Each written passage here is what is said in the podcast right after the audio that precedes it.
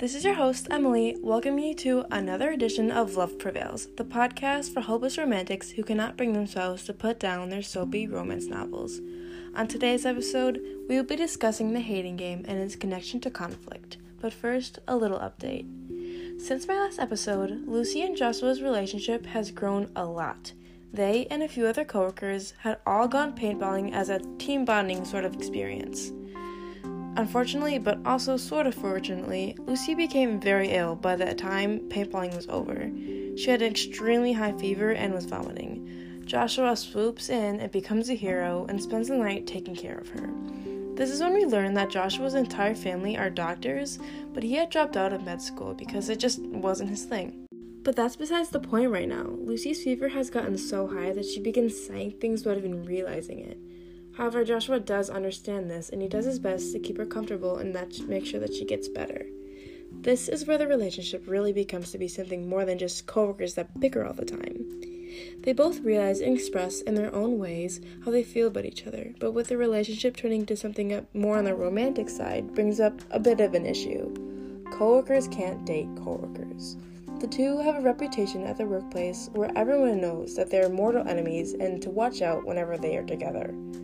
Now that they have grown a liking to towards each other, everyone is sure to notice that they don't hate each other quite as much anymore. What are they going to think? Are they going to figure out about their secret romance? How much trouble are they going to end up in? It surely doesn't help that the two are rivals competing for the same job position. Whoever gets the job will become the other's boss, and Lucy mentions how there is no way possible that she will be able to work under Joshua, and how there is no way that she could be his boss either.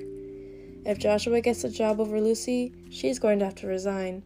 Lucy would especially feel the need to resign if they continue to grow more as a couple, because how could they keep it a secret that they were together for so long? Someone will be bound to find out, and so Joshua wants to be sure that Lucy truly wants to be with him. The date with Danny that I briefly mentioned last episode ended up going really well, and so Joshua asked Lucy to go on another date with Danny, and this time to kiss him. Joshua believes that Danny is most likely a better guy for Lucy because he is kind and, you know, not a total sarcastic asshole like himself.